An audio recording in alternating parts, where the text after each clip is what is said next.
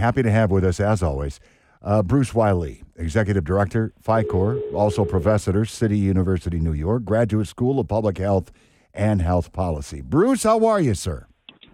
Not bad. How are you? Everything is well. Uh, we are checking in with you uh, for the latest update. And as I said going in, Bruce, uh, COVID is not going anywhere. As a matter of fact, uh, those in the know, such as yourself, predicting somewhat of a spike uh, with the various new strains. Are you sticking by that story as uh, we get into fall here? Yeah, we've seen this the past several uh, um, several winters when the when the weather's gotten colder and drier and things move indoors. We've seen upswings, uh, typically in November, starting November and then lasting through December, possibly January. So um, there's nothing to suggest that it will be different this this winter. So we're expecting that. Is there reason to believe? And you know, I, I guess the litmus test, Bruce, has always been uh, hospitalizations and deaths because of COVID. Now, that being said, in our previous conversations, uh, you've always highlighted, for the most part, hospitalizations are down, infections may be up, spiking a little bit. Uh, is that trend expected to continue should this uh, drastic spike occur? Yeah, most likely compared to last year, will probably be have a, have a lower hospitalization and death rate. You know, it, it, it's gone down um, slowly but steadily. Uh, the other thing to worry about is long COVID. Um, but yeah, most likely it's not going to be. It's, it's certainly not going to be as bad as it was the uh, winter of 2020 to 2021 and the following winter. Um, so we're, we're we're seeing gradual improvement each year, but it's it's you still want to be cautious. And that's in large part due to perhaps Bruce um, with it going on four years, a lot of folks building up a natural immunity to COVID. Is that true? Yeah, it's a combination. You know, everyone has seen, well, most people have seen the virus, um, probably multiple times uh, through either uh, get, you know, through either the exposure to the spike protein through the vaccine or natural infection. Uh, so this is what's to be expected because you know the, the virus at the very beginning in 2020, you know, we're all seen it before. Um, so our immune systems sort of behave like essentially virgins to this virus because it had never seen it before and it many times overreacted. But at this point, this virus is a lot more familiar. Bruce, I'm curious about long COVID. Uh, we hear it all the time. Uh, does that stay with you for for the rest of your life? How does that work? Yeah, that's a big question because there hasn't been enough time to really follow people long enough. Uh, so there are people who are still experiencing the symptoms know, people who got COVID back in 2020 and are continuing to have problems, in some cases, very debilitating problems.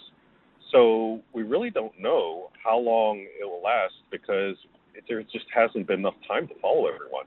Uh, so for some people, the symptoms will go away, but it's not clear what percentage yet. You know, it's interesting. Uh, I know some folks that have gone in, uh, Bruce, to take advantage of the uh, latest booster uh, there's some sort of uh, insurance uh, mis- misinformation going on. I mean, obviously, we're not on the nation's dime anymore. So, uh, are you hearing the same thing? Yeah, there's a little bit of confusion. Like, there's some some places where you know you go to the pharmacy, and, and I've heard reports of people saying, uh, you know, clearly saying, oh, you know, this won't be paid for. This is no longer free, and then they're wondering, okay, well, am I going to have to shell out money for this? And that all depends on whether your insurance is going to cover it, uh, because the cost of the vaccine uh, will go as well. Uh, so it's important to take a look at your insurance policy, see if it actually covers the vaccine first, because you don't want to be stuck with a big bill, surprisingly. Um, so yeah, it's important to figure that out. Now, what strain is the dominant strain coming into the winter now? And also, besides the vaccines, have there been any um, improvements in treating COVID with other things since the, since it began, or is there something that they're they're looking at as a you know not a remedy, but just the way we're treating it? Yeah, I think that's actually one of the challenges because uh, the available treatments have actually gone down. Uh, we used to have monoclonal antibodies um, that were effective or reasonably effective against COVID 19, but a lot of those worked for the previous variants, but the variants that have come out since uh, have actually uh, are now resistant to this monoclonal antibody. So many of them are basically off the market now. So there is a need for more treatments. You know, uh, treatments like Paxlovid can still be effective, but we have to be careful about um, resistance emerging uh, as these variants as these variants continue to uh, to emerge. Um, so, yeah, so we're basically in terms of the variants. You know, we see the EG dot uh, 0.5. We're seeing the BA dot 275 variant throughout this year. Uh, Bruce, just out of curiosity, are you at Chipotle? I, I think we just heard an order.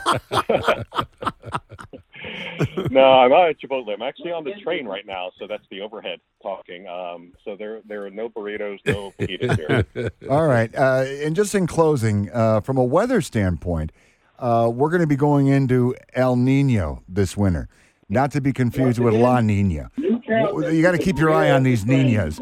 But anyway, they're pr- pr- predicting a warmer winter, perhaps. Nobody really knows for sure. Uh, for much of the Midwest, uh, much of the uh, country, as a matter of fact. Uh, and I would imagine that would mean pretty good news as far as the potential spike of COVID, not to mention flu season, correct? Yeah, it could help. Uh, there, there is some evidence that um, the the weather, like the the temperature as well as the dryness. Uh, so if if it gets colder and drier, that might facilitate the spread of respiratory viruses, um, like COVID, like the um, COVID nineteen virus or the uh, or the flu virus or other respiratory viruses as well. Uh, so it could help. Uh, plus, when things are colder, then more stuff is done indoors. Uh, Right. So of course, when people are indoors, people are packed in closer together. Um, so so a warmer winter could help in that sense. All right, Bruce, as always, thank you very much for the information, the insight. Greatly appreciated, as always. Well, thanks for having me. All right. Uh, get back to your train ride. Don't Safe miss travels. stop. Yeah, he got to go back now. He missed the stop. That would be a complete drag. And if that's the case, Bruce, we apologize. Uh, Bruce Y Lee, Executive Director, PHICOR, Professor, City University, New York, Graduate School of Public Health.